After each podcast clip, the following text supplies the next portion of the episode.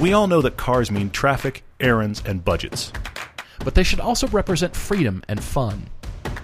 Join us as we work to find everyone a car they'll love. I'm Paul. I'm Todd, and this is the Everyday Driver Car Debate. You can probably tell already the podcast sounds different. I'm sure it sounds different than the opener. That is because we are sitting in a hotel room and there's all three of us. Yeah, Paul and I this were is- prepping yep, for this this podcast, and Chance said, Well, I, I know what to do for that, and I, I can talk on that. And I said, Chance, would you like to be on the podcast? So it's all three of us at once. Not, not well, kind of. You were kind of busy editing photos, but you were kind of like, hey, I could submit. So here we are, all three of us. We're recording in a hotel room. I'm sure it's echoey. I apologize for that. We are in the midst. Actually, when we record this, we're in the midst of a weekend out of town for Lemons shooting and. TV shooting and meetup, and so it was recorded while that was happening. That is all ended, and I'm not going to tell you what happened. Yeah, we're not going to give this yet. away. We're not going to give it away. So, welcome, guys. We're we're into a, a debate that is uh, going to be for Kasey Cook. He's known as Carguments in Indiana, and he writes to us with a seven thousand dollar budget, Mm-hmm. looking for a rear wheel drive car, and it seems to be our rear wheel drive.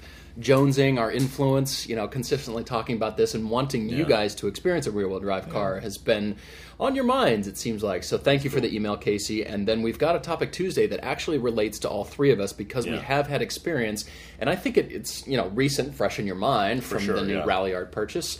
Chance has bought and sold out of state, but really what we're talking about for the topic Tuesday is buying a car out of state. What do you do? How do you deal with it? People Yeah. have ex- expressed surprise as to how do people actually let you go do a pre-purchase inspection? How will they do Yeah, that? yeah. How do they trust you? How do you build that rapport? So we're going to go over that a little bit. Well, and we've got you know two parts of that equation because you know we've we've all done the thing. All three of us have done the thing where we have bought out of state, or we've bought far away, and we have gone to the car and driven it home. So that's part one, and obviously I did that with the Lotus.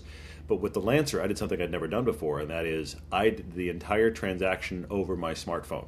I didn't ever personally see the car until it got backed off a truck a quarter mile from my house, and by that point, let's be honest, it's too late. I own this car already. If it's if it's terrible, then it's all bad. Yeah. Speaking of too late, Todd is continually bringing up the sunroof issue, which we have determined is an aftermarket sunroof in his Ralliart because the US spec cars did not have that option available. You could not check the box. Whereas in Canada, you could. You Yeah. could option out the sunroof. And he keeps bringing up the sunroof every time we bring up his car because of the concern. Well, here's the thing that happened. Honestly, guys, here's the thing. This this relates directly to this topic Tuesday.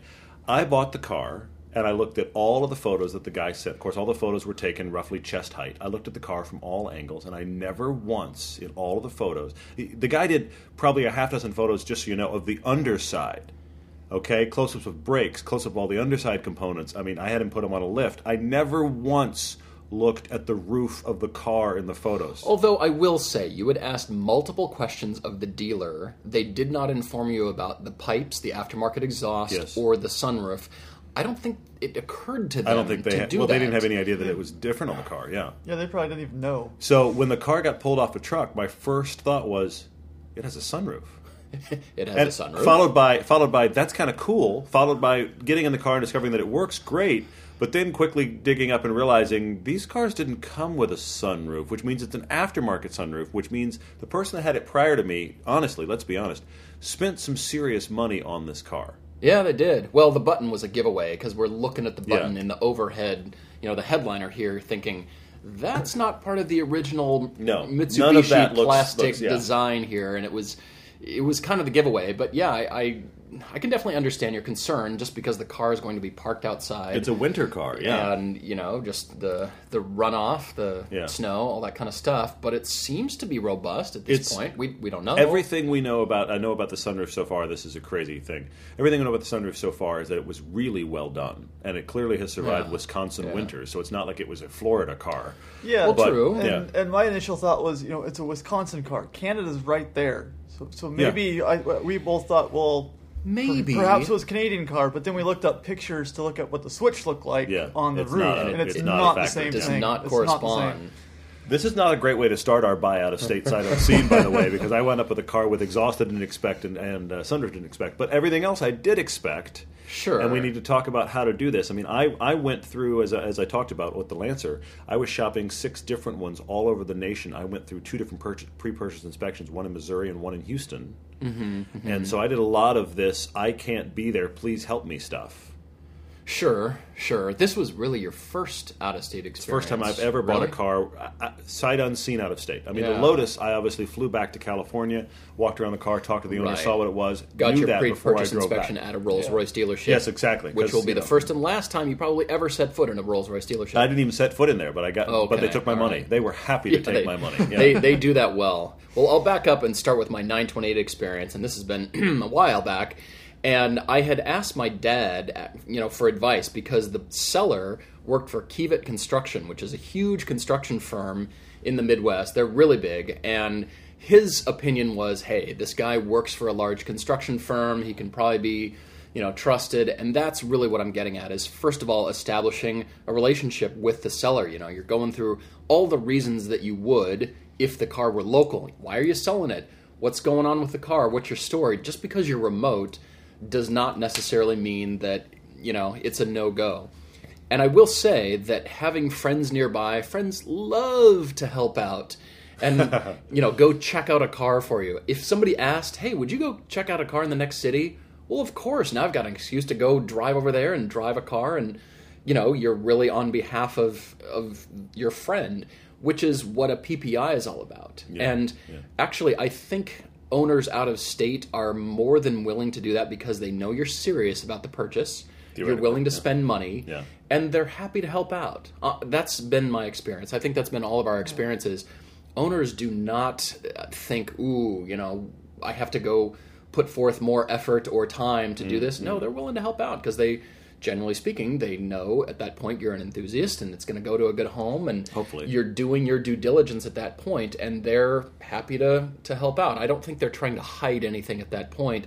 And if you choose through recommendations, either through car forums or from the research that you find, you choose where you want them to take that car. You're not letting the seller choose for you because I that could that. introduce some bias or Yeah, you know yeah, yeah. possible problems. But say, you know what? Would you mind taking it to this shop? Here's whom I spoke to. Mm-hmm. They have a an uninterested third party at that point to go Yeah, over your car.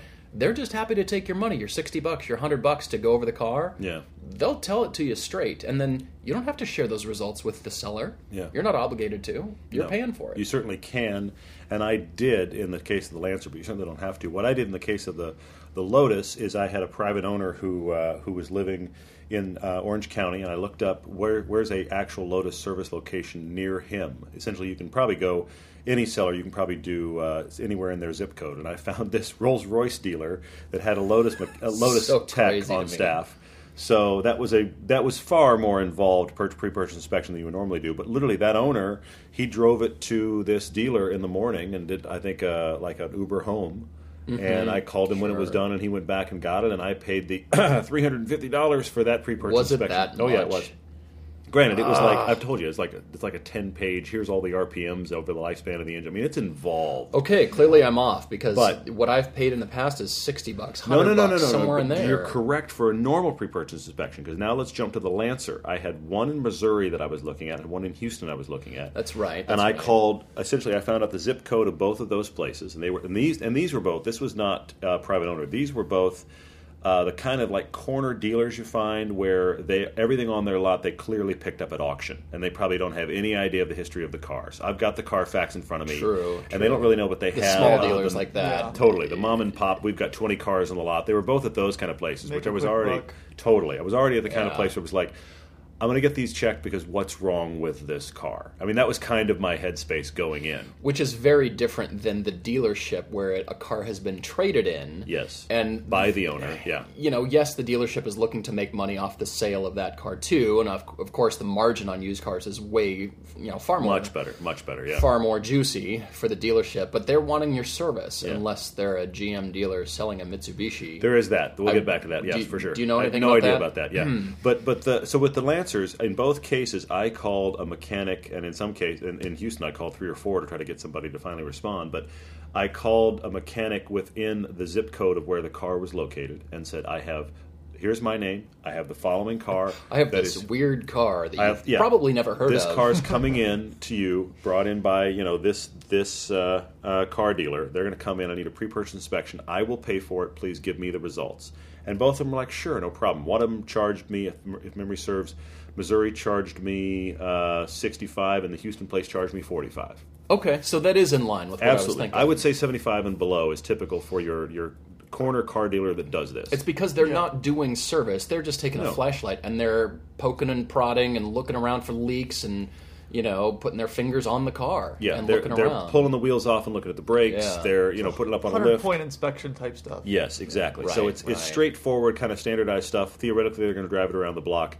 I will say, in the case of the Lancer, there was one uh, curiosity created in my mind when I got the second one done, because I realized, wait a minute, this is a dual clutch transmission, so it doesn't Oh, feel yeah. like a normal automatic. It just doesn't. Speaking it doesn't at all. feel, you got some feedback from people who had driven the car saying, "Huh, this seems to be shifting strangely," Exactly. but they're not used to a very high-strung DCT. Essentially, Well, they're, they're not yeah. used to the feel of that car. The- Combine the no turbo, no turbo. There's the turbo. Yeah. The car's not woken up yet. Yeah.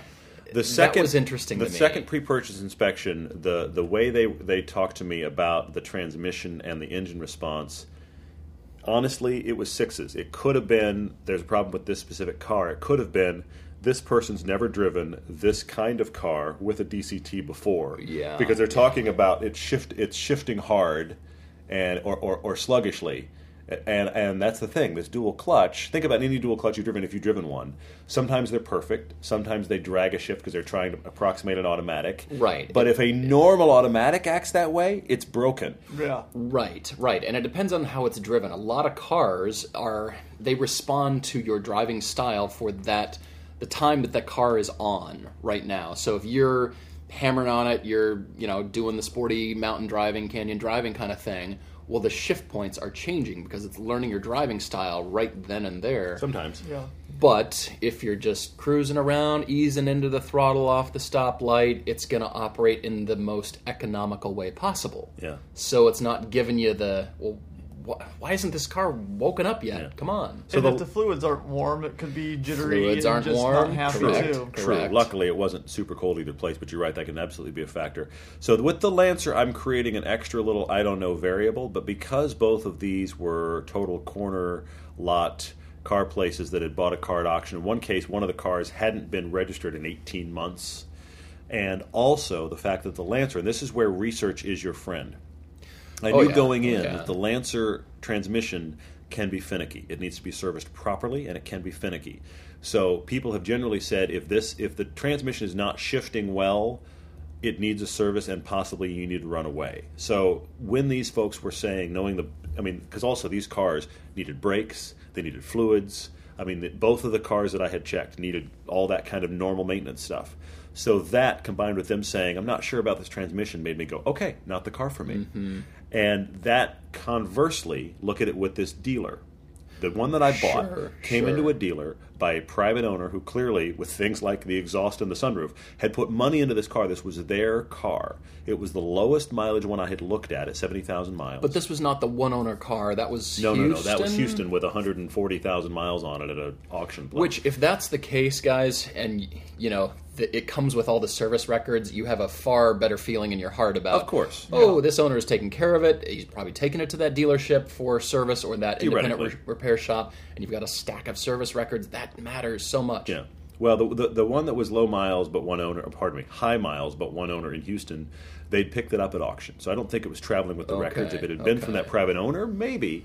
But the one that I got in Wisconsin, the reason I went for that one, multiple reasons, but it was the lowest mileage one I found. But it had just been traded in by the current owner, Okay. who clearly had taken care of it and put money into it. So it was a car they drove into the dealer. My sunroof's and they- broken. I guess I'll trade it in. Exactly, and they yeah, sunroof's leaking. Don't don't tell anybody. So anyway, so they, they drove it in. It'll be I have to poke fun. Yes, of course. It, it will never end. It's appropriate. Of course it will. Yeah. And if that sunroof starts leaking, we will all collectively laugh on the podcast. It, it'll Terrified happen. of that oh, well, happening. to that, I had the, the Fox Body Mustang I had was telling you guys the other day actually because this got brought up. The I bought it as a, a donor car for my Mustang, the '67. Yeah. and it had a sunroof. It was a factory sunroof, but this car had, all the seals were bad. I mean, nothing. It, it was a piece of crap, is what it was. But uh, when it would rain, it would all collect around the, the seal of the sunroof, and the headliner at the sunroof was kind of sagging a little bit. So when Oh, it would no. rain, it would all puddle right there, and then depending on which way your next turn was, was whose lap all the water would end, end up on. Imagine how much I like this And story. so the, the Yeah. first time I did that, uh, it was kind of frightening, and you're just like, well, that just happened. Yeah. So a hard left turn, all the water ends up on the right side of the car. and Yeah, you're yeah, in and the then, and then your wife lap. does not like you. Yeah. Fantastic. Yeah. Now that I'm thinking about all this, guys, all three of my fun cars in my know, life I know. have been bought out of state. I've I know. Well, I haven't shipped them all. the the the first came and we Wow. drove back, but the your 928 and the, your current GTS, you saw them for the first time when they pulled them off a truck. maybe it's a trend, but you know, you're looking for a specific car and you're open. That's that's the biggest thing that you know. That the takeaway here is that you know you're looking for that right car. You're Mm-hmm. not just looking for you know. Sometimes our recommendations are something you can find locally, but what about that special car and you found it? Yeah. Should you be afraid of this sight unseen thing? Are there horror stories? Yes, there are. I'm sure there are, but honestly, between the three of us, which with as much experience as we've had with this, we haven't run into that yet because you've got to take the steps, go through it. And I'm thinking about that first 987 Cayman that I had. It Mm-hmm. was being sold by a guy in Oklahoma, and the Yeah. reason he was selling was because he was having his fifth child, Yeah. and he had bought a new house, and they needed a bigger car and a Discovery or a minivan or something like that. Yeah, and yeah, so yeah. his wife had finally determined it was time to get rid of the car, and that's why he was selling it. Mm-hmm. And he had all the paperwork, and he had just driven it. He hadn't been on the maintenance, and I wished he would have changed the oil earlier, but he read in the owner's manual, hey, 20,000 miles between oil changes? I guess I'll follow that. So he wasn't wrong, but he wasn't the Porschephile that I Sure. wanted him to be. sure. But ultimately, the car was fine. It, awesome. ran It fine. yeah. So Todd and I flew to Oklahoma, drove the car back over two days. Mm-hmm. I will say, driving through New Mexico was glorious. It was fast, and Mexico was great. Yeah. exercising the car properly. Yeah. We'll just say, but uh, it was it was a good experience, and you will also have to determine the state that you buy from. Arizona is a perfect example, and Chance, you can talk to this. I was not allowed to drive the car out of Arizona because they required me to pay tax, title, and license if I picked up the car. That's why they suggested, why don't you go ahead and ship it, pay the money, have it shipped out of state Oh, for your GTS. Yeah. for the GTS. That way, you know, the states aren't double dipping because I would have to Yeah. re-register it in Utah after paying however much in in Arizona right now, and mm-hmm. that's a state law.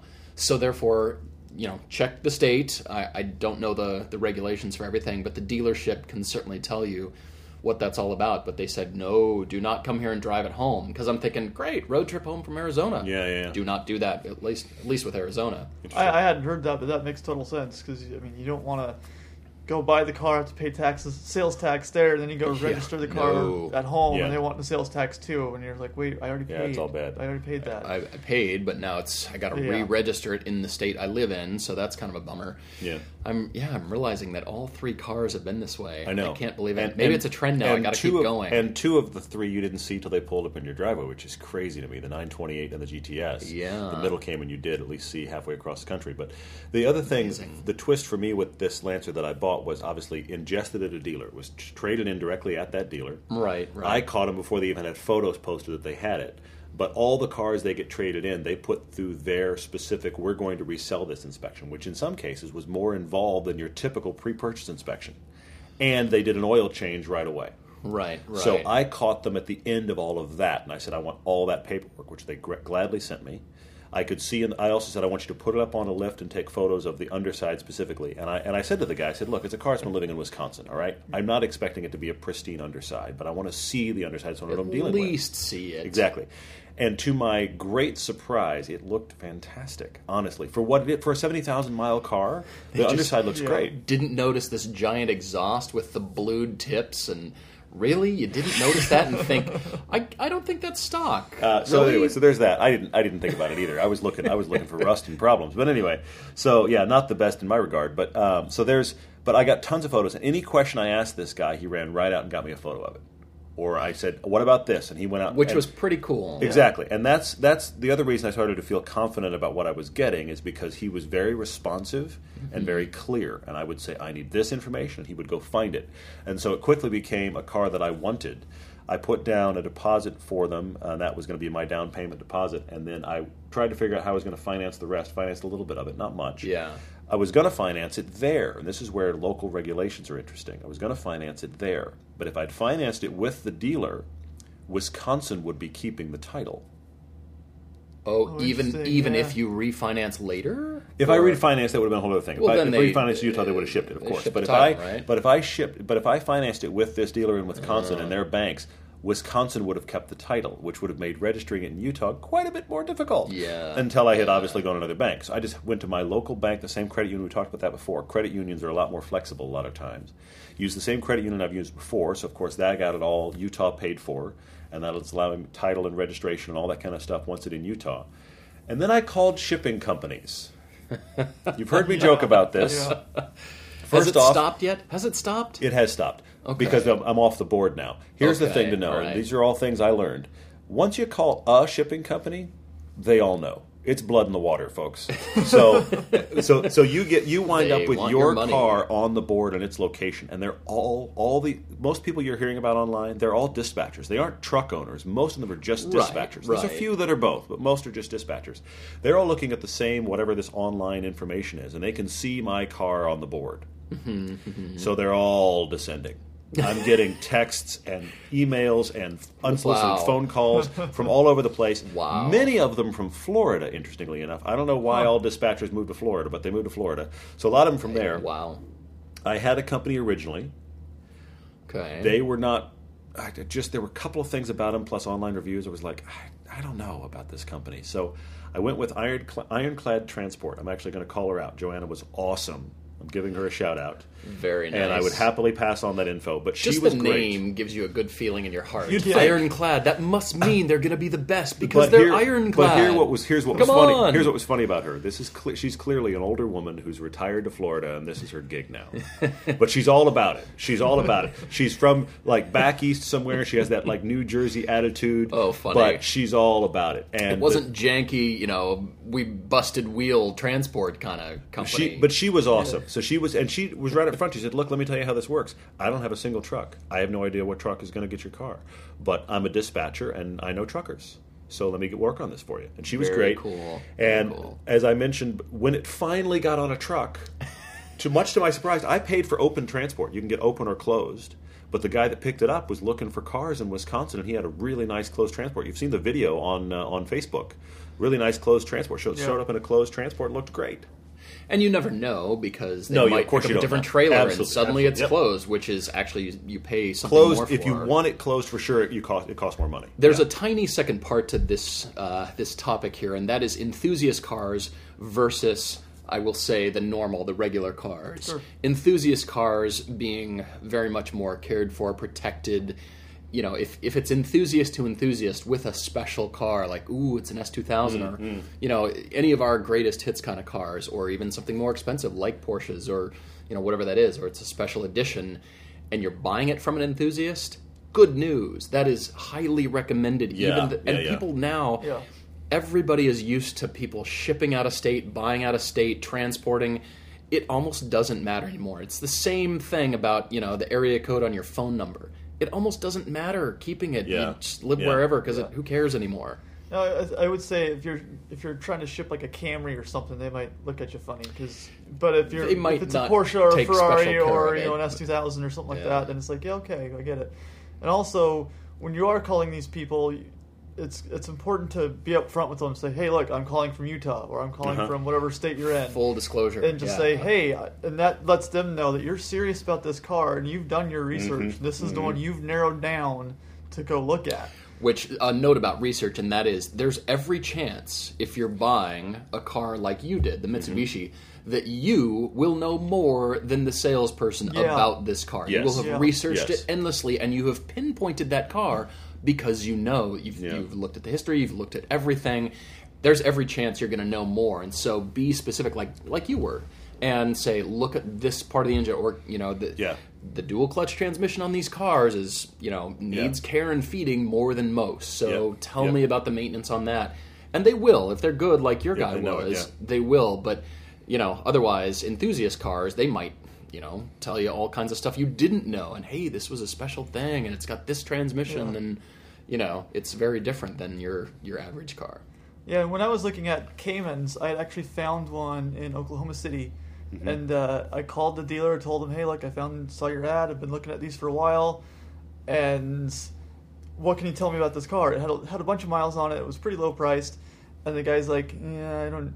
I'll be upfront with you. It's got a pretty severe oil leak." And I was like, "Well, thank you for telling me. I'm Yeah, not gonna." seriously. And he Yeah. he told me that without me even having an inspection done. He, Yeah. he just knew and was like, "I'll be upfront with you. I don't want you to fly out here to look at that." Although for any potential customers, near or far, you'd think he'd fix the leak if he wants to sell the Yeah. car. Am Yeah. I And that's kind of what I told him. I was like, "Well, you, if, if you want to fix that, I'll come get the car. But if you Yeah. if uh. you're just going to Yeah, sell yeah. it as is, then I, I'm not Yeah. going to touch that." I mean, sure, as is, sure. you can grind on price, but then on the other hand, you don't know what else is lurking Yeah. Underneath. Yeah. You don't know So what else. like, I'm- is the I'm oil leak indicative of Yeah. something major, or is it just a seal, the oil Yeah. pan seal, or Yeah. something? Who knows? And, and don't be afraid to walk away. I mean, yeah, you spent the sixty bucks, two hundred bucks, three fifty, Oh, yeah, yeah. whatever it is, Yeah, yeah. but that will have saved you three grand down the road. That's it. And Yeah. you know, new cars you have that choice, but used cars too, Yeah. you have the option of walking away because you found six of these niche cars, Yeah. these Ralliarts, and, and all over the country. That's still, in my opinion, a fair amount for sale. Yeah, fair I mean, amount I, to uh, choose there, from. there were options, but here's the thing: keep in mind, I did pre-purchase inspections on two of the six. I threw out two more of the six just by looking at the Carfax.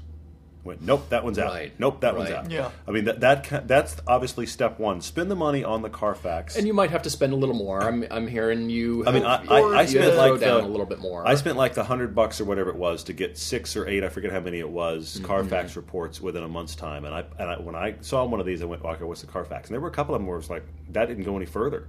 And then I spent forty five dollars on one pre-purchase inspection, sixty five on another. And because of knowing the nature of those cars, went okay. And, and I was very candid with people when I got back to them. I was like, "I'm not buying your car, and here's what Yeah. I've been told." And one of the guys was like, "I understand." The other guy fought me a bit. He's like, "Well, I think you know maybe they don't understand this transmission." And I said, "You may be right, but I'm not buying a car sight unseen and shipping it across the country because the per- person that did the pre-purchase inspection may not understand the transmission. I'm not doing that." Yeah. yeah, you So- want to find that expert, even it means going to a Rolls Royce dealership to find your you Lotus go. expert. But the nice thing is, you know, this Lancer that I've got, in spite of the sunroof jokes, uh, it actually drives great. It drives like I expected it to. And I knew, you know, getting into having Yeah. driven the Evos and that kind of stuff, it drives like I'd expected it to. And any of the, if you will, the oddities that you would have with a dual clutch transmission, that's exactly how it feels. It doesn't feel like this isn't right. Yeah. And the other thing I'm doing, it's happening actually while we're out of town. It's happening. I'm doing all those fluids, transmission, differentials, Yeah, all of that stuff. I'm doing it right now. I don't know when it's been done. With seventy thousand miles, hopefully it's been done.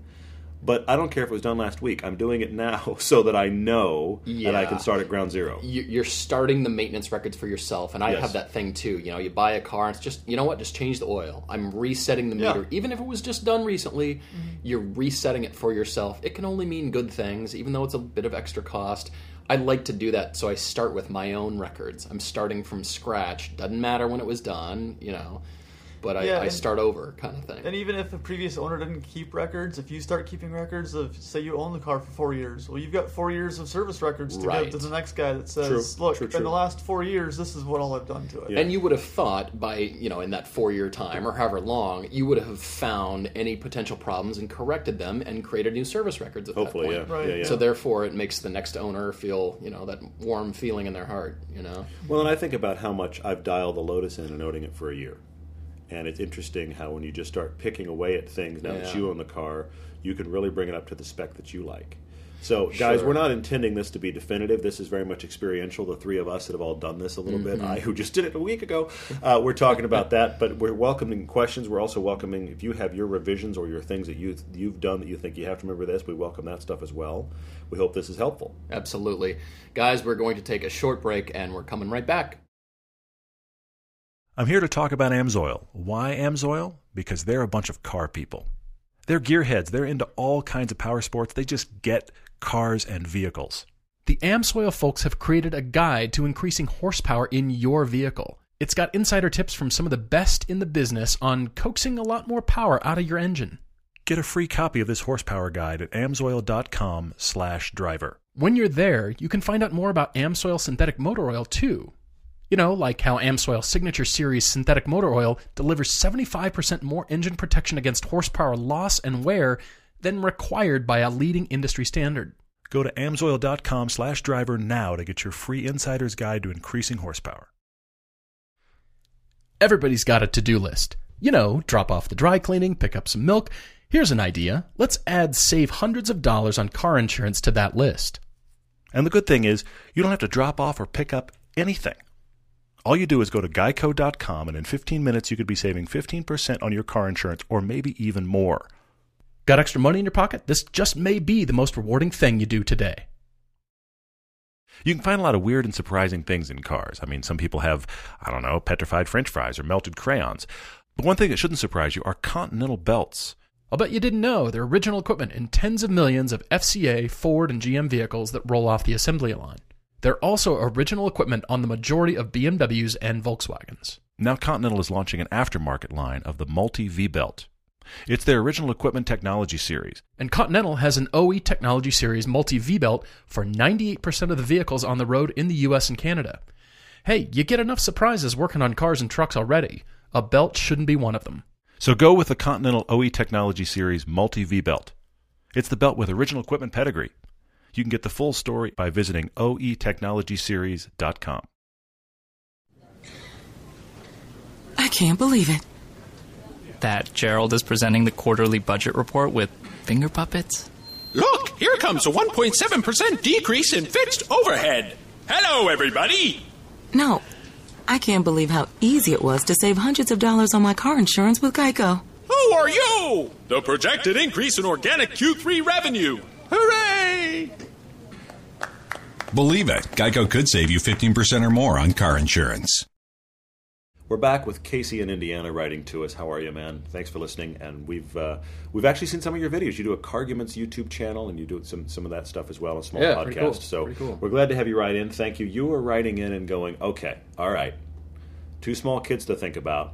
I currently drive a 2006 Acura RSX Type S, which is a cool car, but you've decided it's time for something new, and I want rear wheel drive. But the twist is two kids and seven grand. This is going to be tough. So Kasey's a 34 year old car enthusiast. He's owned a plethora of cheap fun cars. He said Hondas, mostly front wheel drive. He had a 1983 Celica Supra and hmm. still misses that Yeah, car. cool cars. Yeah, they are. Yeah, we're not surprised. We really like that one. All right, so he's got a strong desire to get into rear wheel drive, as Todd mentioned, but he's got to sell the RSX to buy a different car, and all in is $7,000. Yeah.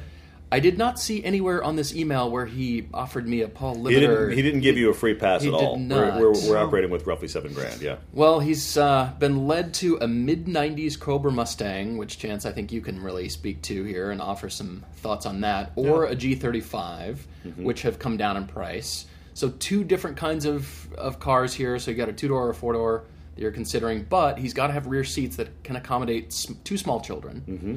And he's out in Indiana. He said winters are a reality, but he's never put the car off the road in a ditch, anything like that, while he's driving. There's no restrictions on rear wheel drive got, because of uh, that, for sure. Right. He's been on all seasons. He did say he will not consider an RX-8. That's his, Yes. his He hard did stop. mention that. He did mention that. All right. Which actually, hang on, I'm going to call Chance out real quick because uh, when we started this podcast, pa- uh, Chance was like, "I think I have an answer for this," and then he reread the email and went, "Oh." Wait, um, and I said, "Did you think of the RX-8?" He said, "I did actually think of the RX-8, No, and no, as did it was- I." it was the Mustang. But was a you wanted to Mustang. talk about the Mustang It the too. I had thought of the RX-8 initially and read Kasey's email and went, "Okay, that's gone." So we're not going to go that route. Apparently, too talk many about horror stories about apex seals in the RX-8. yeah, all kinds of issues. Yeah. Uh, so talk about that '90s Cobra Mustang. So there's a whole bunch of different ways you can go with them. I don't know if you can get them for seven grand, but I do know like the earlier like '99 Cobras you could probably get for around that. They're independent rear suspension actually, Which is nice. Which is nice. They're 300-ish horsepower. I don't know exactly what they are. They Uh, move. They they'd be a good Yeah. good purchase. Um, but yeah, the, earlier than that, they weren't as powerful. You could probably get the earlier Cobras even cheaper. But they were they weren't uh, independent rear suspension or anything like Yeah, it that. was those late they were just 90s more power the- yeah. and some minor suspension tweaks, brakes, you know that kind of stuff. Uh, Unfortunately, the people that I know of that have bought those cars and sought them out because of the independent rear that found it, you won't believe the deal I got, followed with, you won't believe the stuff I had to spend Yeah. right after Yeah. that. So that's the concern I have for you there, Kasey, is you may you, you probably could find a nice one for seven grand. I'm just concerned with what that seven thousand dollar one needs. you Okay, can find okay. like the 05, 06, so the, the first retro redesigned cars. Okay. You can find the GTs for uh, seven to nine grand. Okay. They'll have miles on them, but you can find those. Sure, but they're easy to wrench on, easy-ish. Yeah. I mean, for somebody like you, you're no big deal. It's just Friday night. Like, Oh on look, the suspension. engine's out. How did that happen? Oops, yeah. Kasey, I have a car for you, and we have not shared our choices before we started the podcast. Okay. So I'm I'm eager to hear what these guys have brought. But I think I found the car that is it's gonna fit everything you need. I mean, space for the kids. It's rear wheel drive. You can get it in a five speed manual if you so choose. Okay. Go look at the 98 to 2005 Lexus IS 300. I found oh, multiple yeah. examples. Okay. And I even found, I'm showing these guys a picture right now of the Lexus IS Sport Cross. Yes. Which was as niche of a vehicle as your Ralliart. You're right, you're right. If you can find one of these, you've got a hatchy rear wheel drive. Nobody makes these anymore. Yeah, you're right. true. That's good. That's So- good. the hatches that the hatches come up before on the podcast because it is hyper niche and it's very cool. The 300s in general, that that generation rear wheel drive car is a surprisingly good car. It's got a, a descendant of the Supra engine under the hood, a which is 2JZ, cool, yep, without a which is awesome. And uh, and yeah, you can get them in a manual. I mean, that's a great car. I'm looking at one here online for sale. It's an 03 Lexus IS 300, only 91,000 miles for bang on $7,000. Wow, that's actually pretty in spite of being silver. Now, Uh, yeah. most of these cars, Kasey, most of these cars have 150 to 200,000 miles. Yeah. On the other hand, what does that tell you? It tells you they're going to run. It's got that three liter. It's Yeah. Toyota. Yeah. But it still seems to be the recipe that is right in the enthusiast category. Front engine, inline six. You can do the automatic. You can do the Yeah. manual transmission. You've got the choice. And if you look hard, and like the one I just found, only 91,000 miles, and if you think, well, shoot, I can put, you know, 10, 12,000 miles a year and have, have that for eight years before I even hit 200,000 miles. Yeah, have, has those cool clock-looking gauges, and that's Yeah, early. That's yeah. early Lexus, where they were killing themselves for those cars to be reliable. Yeah, I mean, right. not that they right. aren't now, but like the first gen Lexus across the board, they were just hell bent on those cars just running indefinitely. That was the plan. Yeah, for sure. Yeah. So I'm looking at this, and I've I've driven one. It's actually been quite a while, but they're tiny. They feel good. They Yeah. feel nimble, and it's got that rear wheel drive architecture.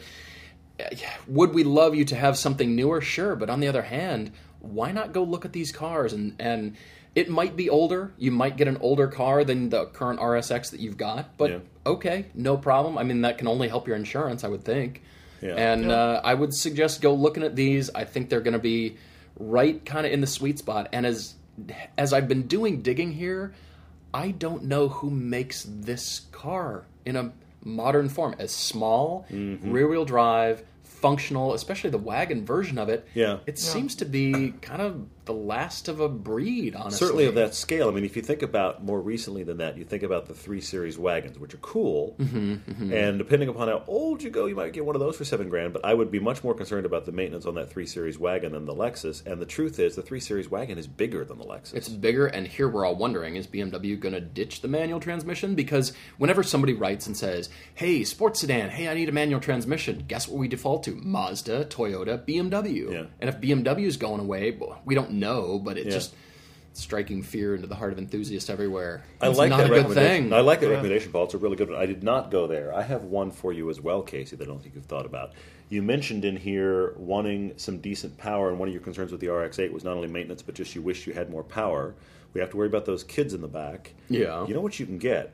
Rear-wheel drive, good dynamics, kids in the back, power. Get yourself the mid early 2000s Pontiac GTO. Seven grand gets that Ooh. car done. oh true. yeah, Okay. good ones for seven Four, grand. 400 horsepower, six speed. It's a Corvette running gear. Okay? Good one. But you've got rear, actual decent sized rear seats. It's an LS. Yeah, You need it yeah. worked on, you get it worked on. It's Indiana. Let's get it done. Okay? you That's know, it's true. not and it's going to have plenty of power. It is not a notice me, look at me car, but they've got really good dynamics. One of my favorite actual Top Gear episodes a long while back was when they was when Richard Hammond drove the Monaro Oh, sure. which was the Vauxhall equivalent. It's the same car. And the whole joke the entire episode was you want to drift? This car will drift. It's a Yeah, yeah. really good handling dynamics, really good, Good. balance, in spite of being kind of a big car. I mean, it actually is a large car compared to the IS you're talking is, about. it is, but it's a got very power. cool car. yeah. A little bit under the radar. And those, for your budget, a good one is out there for sure. I mean, check with insurance companies and see what suits you. I mean, Yeah. if we're talking a seven thousand dollar car, is something going to need maintenance? Sure, it doesn't matter what you buy, but insurance could be a factor. But it might be moot at this point. You know, you're going old enough, and you know, you're. And I'm not worried about the reliability fine. of that GTO. It's Oh, everything I've ever heard about them. It's Yeah. just No. it's Chevy parts. I mean, a little bit. Honestly, I wouldn't be surprised if your insurance, quote unquote, costs for that car will be because there aren't a ton of body panels, not because of anything else. All the running gear is just like, oh, Chevy parts bin. Let's go. Let's go. Oh, I need one of those. Perfect. Done. right, right, right. It's funny you mentioned the GTO because I, I went the the four door version of the GTO. Oh, okay. The, the Pontiac G8. The G8, yeah, That's yeah, a yeah. good one. Same engine, four seats, four doors. Yeah, bigger just car, as much power. very It's cool, very yeah. big car, but still rear rear wheel drive. Yep. And then the other car I chose was the uh, I don't know how big the rear seat actually is, but the Porsche 944. Okay, I like that you're Rear wheel throwing a drive, push in they're there. a little They less are- power, yeah, but they're- they're, still rear wheel drive. It's probably it's in line with that Celica Supra. Yeah. Well, for the the price, you want an enthusiast car for the price. Yeah. Seven to ten grand will get you really nice 944s. Yeah, the I mean, problem- that's why they're so beloved. Yeah, and and you would love driving that car. You would actually. We just drove. Okay, a little bit of a teaser. We just drove on our meetup. There was a guy that came in. Jeff came in from Colorado. Yeah. He had a 944 with an LS in it. and what was interesting is he was on our road tour. Yeah, And during right, the road right. tour, for a section of it, he had his son. I'm pretty sure it was his son, about my son's size and age, in the back seat. Did he? So I know he had a, to- know he had a kid in the back seat during Okay. portions of the drive. So I know it's possible. I don't know. I mean, you're going to have to think about scale. The problem with the cheap 944s, and I will be honest, everything we've seen. Yes, you can get them cheap. Yes, they are fun to drive. Mm-hmm. Yeah. It might need stuff, and the stuff Yeah. might be pricey. Yeah. Just just look at the 944. I really like that idea. Look at the, the 944 you're looking at because that's now into small, light, chuckable. That's kind of magical in that regard. By the way, 944s with LS swaps, they scamper. They- Yeah, that's a slightly quick moving car. Yes, yes. Wait till wait till we share just, that. just think sure. cattle prod, Yeah. and they're gone. But no, I, I do like your G8 suggestion. There's sort of the uh, cheap version of the SS. You want a They Chevy absolutely are. SS, They absolutely and they're It's just lower priced. Yeah, the the Holden they're based off of is the same car. It's yeah, just a- exactly. Well, shoot, even if you got the V6, fine. I think it would still be great. Yeah, and plenty of space. All right, Kasey. So you've got some deciding to do here, Yep. and hopefully that gets you out of the uh, the two cars you were thinking about. Mm-hmm. I mean, sometimes it just takes yeah. Let's just poke around and see what we can come Let's up find with. something so. else. Let us know what, where you wind up, what kind of things you discover as you're shopping. We'd love to hear more about that as well, man. So appreciate it. We're going to move to some social media questions. We pulled some from last uh, from f- prior postings. We've got a few here. I'm going to start with a Track Daily Crush because those are always fun. Are you really? The all automatics version, which makes this is what makes this hard. Automatic Okay. versions of the following from Okay. Beaver Nuts on Instagram. We've got the third gen Miata hardtop, the NC MX5 hardtop. Which I know you like. Yes. I know you like this car. The uh, O2 BMW Z3 Coupe, that's the clown shoe that everybody is much beloved about. Or the 08 Cayman, that's Tiptronic, not PDK. oh, that's just that's just you a- did that to me. Paul just saw it coming. Oh. So this is Track Daily Crush. Track Daily Crush. Um, So I, I'm thinking track the Miata because the, the Miata in that group is the only one that's got real paddle shifters. The Cayman Okay. Tiptronic has It's got those the little stupid buttons. buttons, The and they're awful buttons. and just so Rude. I, I it's, it's, it's terrible. I think I'm gonna actually crush the Cayman and daily the the M Coupe. Daily the Z3. Okay, I like that. That's that's that's a that's tempting. that's a solid choice there. That's a solid decision because, yeah, the Cayman, it's a Cayman, but But it's been it's an neutered. auto. It's an auto Cayman. it yeah. has it's beyond neutered. Well, But if but here's the thing, I'm, here's uh, I'm gonna I'm gonna go a different route. I'm really thinking thinking about this. I'm gonna go a different route. I think, I think I'm actually going to crush the Miata, which I like. It's a very it's a very middle of the road automatic. It's it's fine. I remember driving one a couple times. It's a very middle of the road automatic. We crush the Miata. I'm actually going to daily the Cayman. If we're talking about it as a daily car, it'll be a nice place to be. It'll have decent dynamics. You're driving in traffic daily, the Cayman.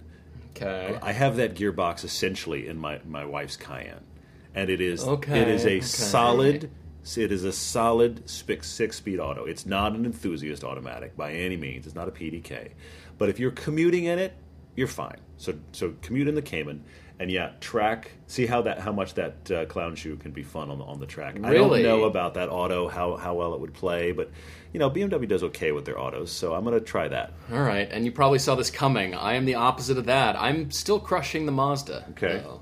and They're the- cool, but goodbye. They're cool, but in this company, and the clown shoe has space for hauling stuff, luggage, airport runs, groceries, It has a surprisingly big hatch. I see that.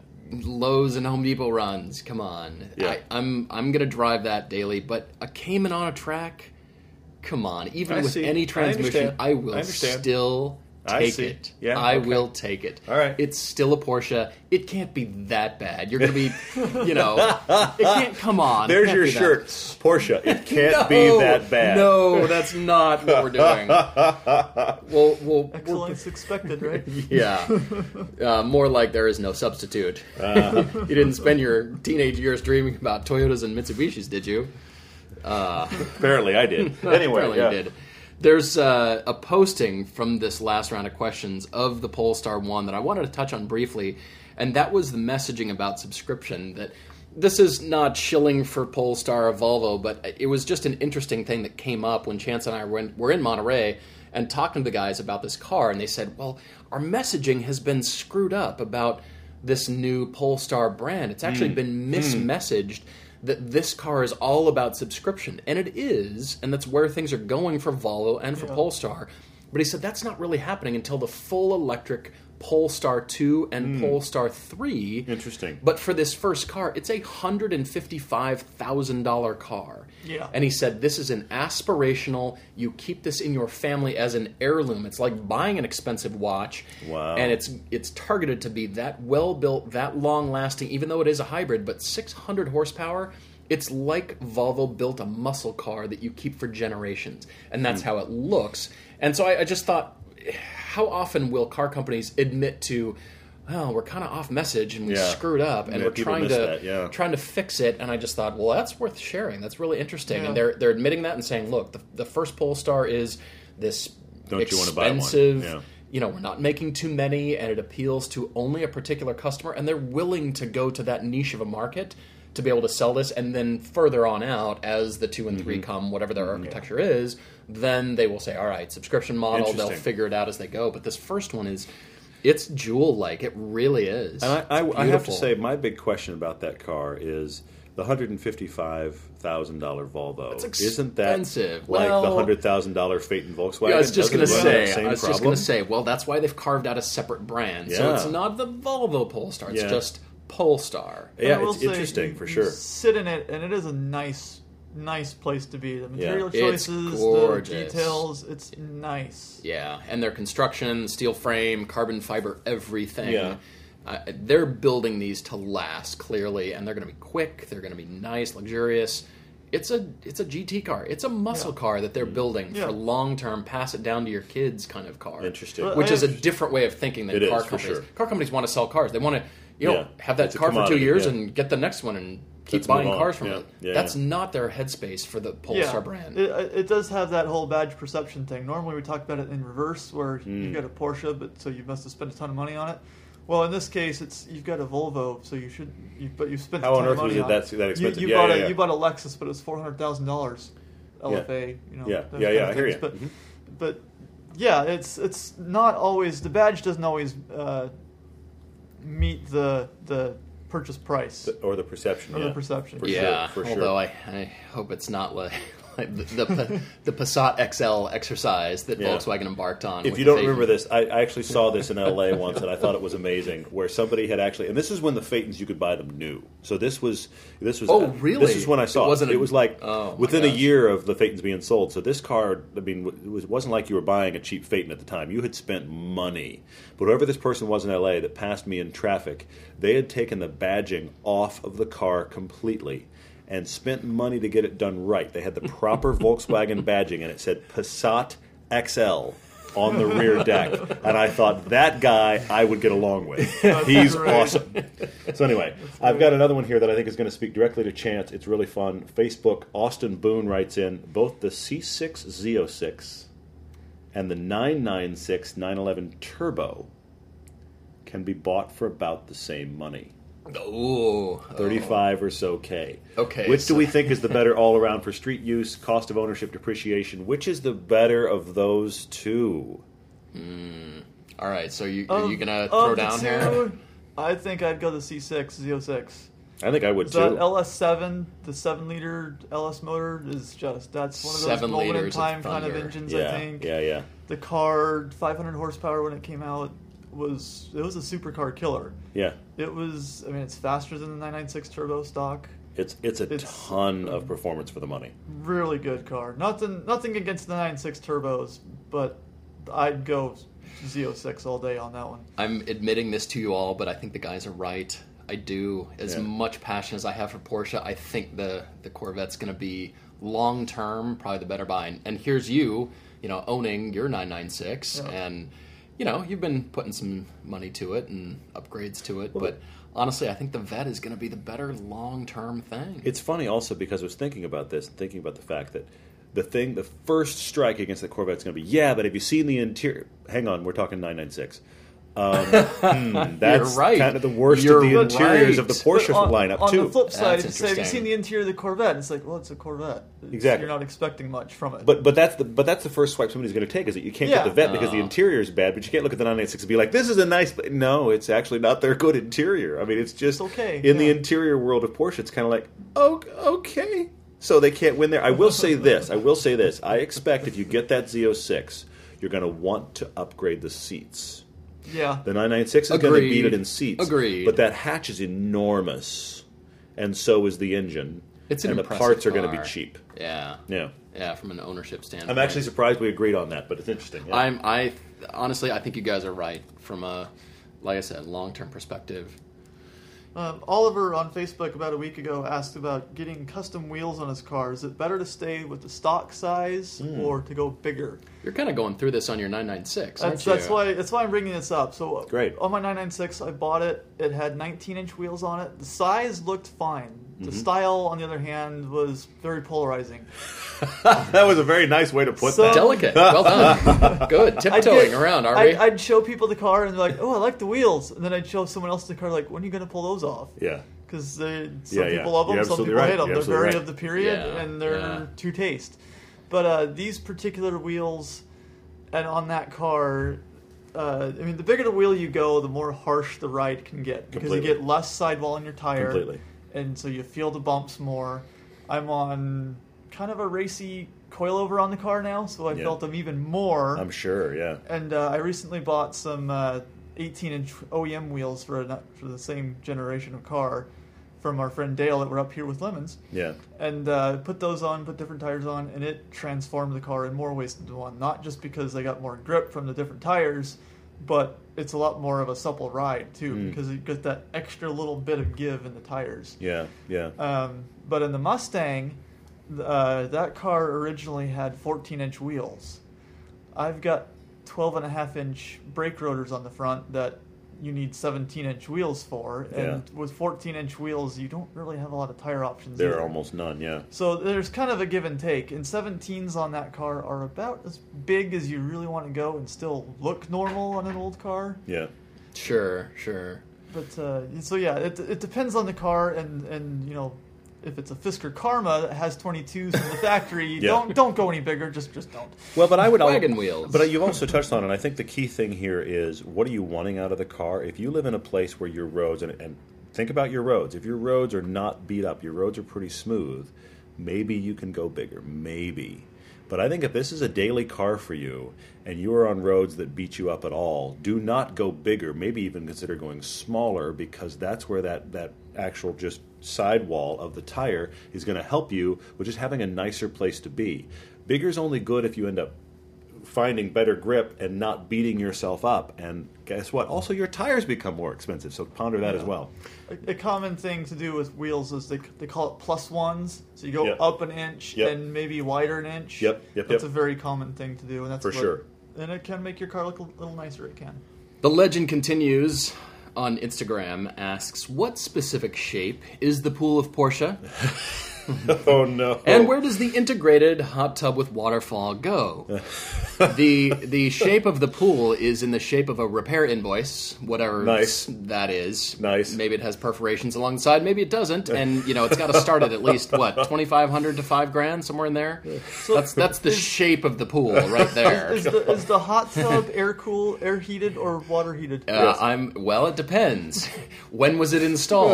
was it installed before 1999 or after 1999? Oh no! Maybe it, it's installed at your penthouse at the top of the Porsche Design Tower in Miami because they actually do that too. They they're that crazy. Insane. Now I'm not saying that you know they're all the they're unreliable. That's not what I'm saying. What shape is the pool? I like that. That's good. I'm gonna leave shape that to you. invoice. Uh, Duo Rockwell on Instagram wrote in and said, "With someone, for someone, I'm assuming himself, with no experience with the dual clutch, Hmm. what's a good first experience to have?" Oh, Now I'm going to go. I, I'm just going to walk through some of these. I'm going to go to the obvious place, and then I'm going to kind of retreat back.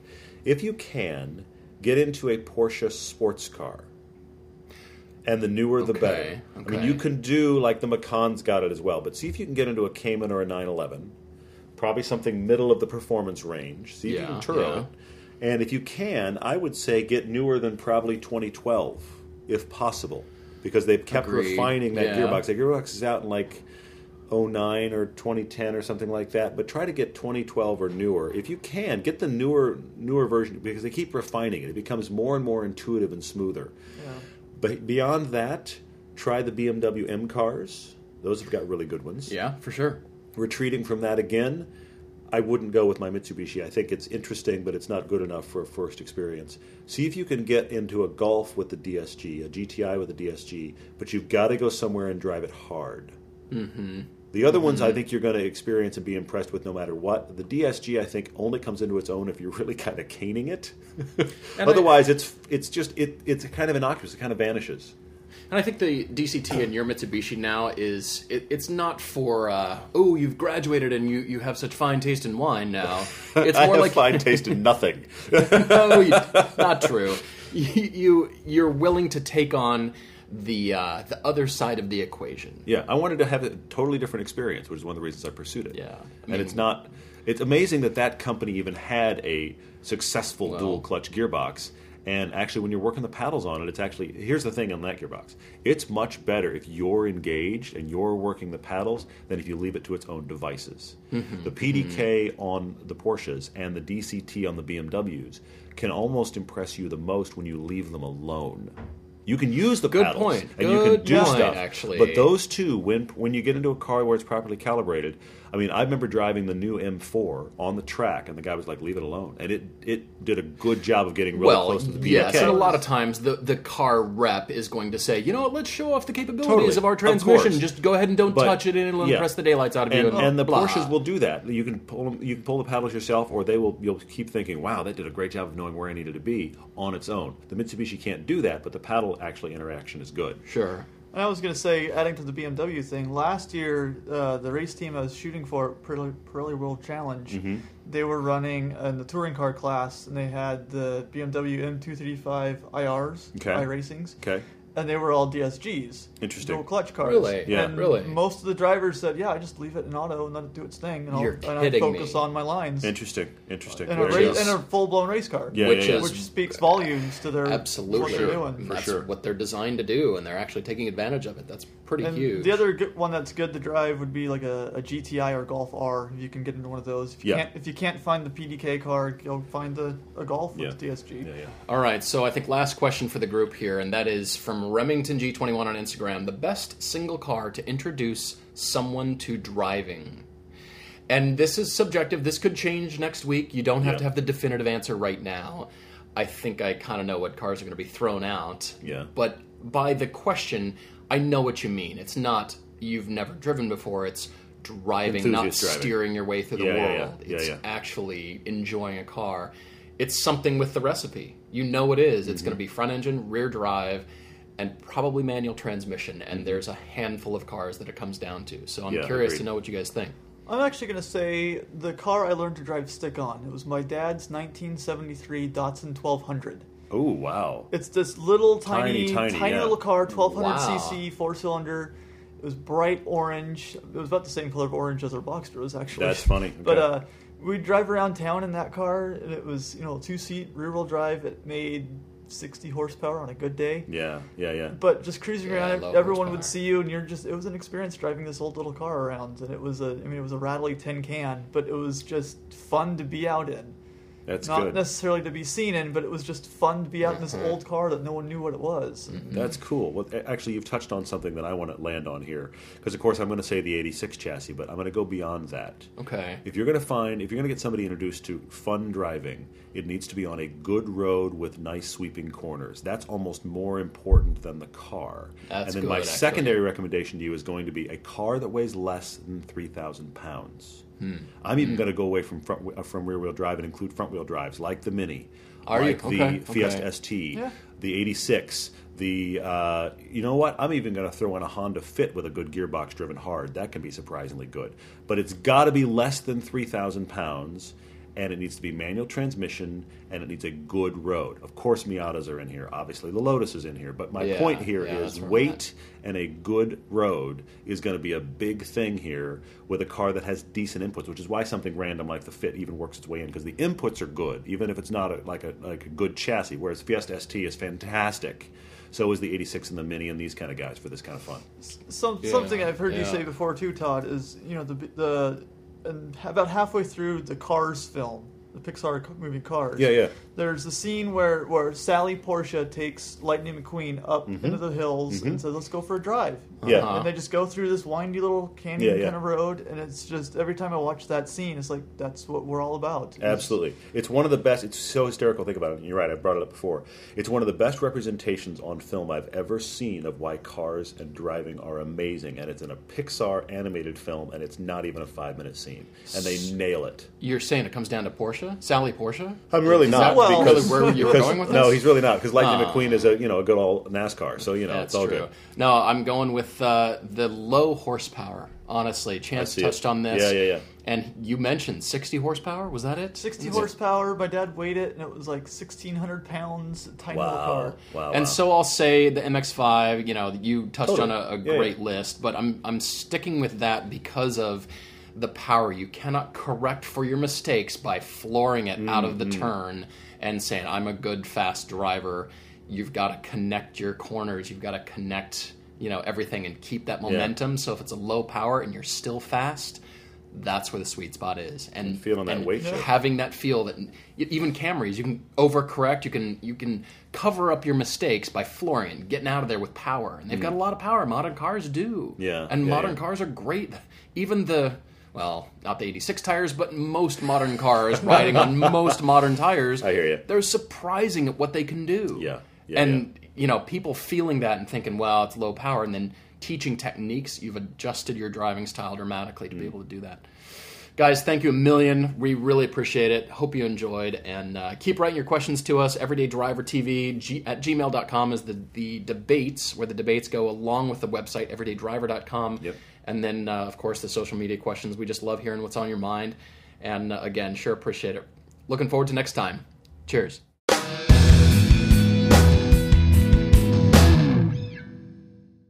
Geico presents unhelpful home improvement how to's. A slippery bathroom floor can result in expensive hospital bills. So today, I'll show you how to cushion a serious fall by filling your bathroom with thousands of plastic balls. Just nail a piece of plywood across the doorway and dump in 2,000 multicolored plastic balls. You could try to protect yourself with a bathroom full of plastic balls, or you could get liability coverage through the Geico Insurance Agency. Visit geico.com and see how affordable renter's insurance can be. I'm Rita Foley with an AP News Minute. Federal government worker Blake Murray in D.C. says he's pretty much had it with the partial government shutdown. It's pretty demoralizing, um, you know, and I feel like kind of a pawn in a political game and totally powerless. House Speaker Nancy Pelosi is asking President Trump to postpone his January 29th State of the Union address, citing security concerns. But Republicans say this is just politics, shutdown politics, a move intended to keep President Trump off the national stage. Going to prison for 20 years, a Tennessee teacher who took a 15 year old student and ran for weeks. Prosecutor Dan Cochran. We think it's a serious sentence. 20 years is a significant amount of time. He's going to have all that time to think about what he did, the consequences of it. We asked for 30, obviously, but 20 is a very serious sentence, and we feel good about it. An employee and a customer at an IHOP restaurant in Huntsville, Alabama were killed in a shooting that also injured another employee. I'm Rita Foley.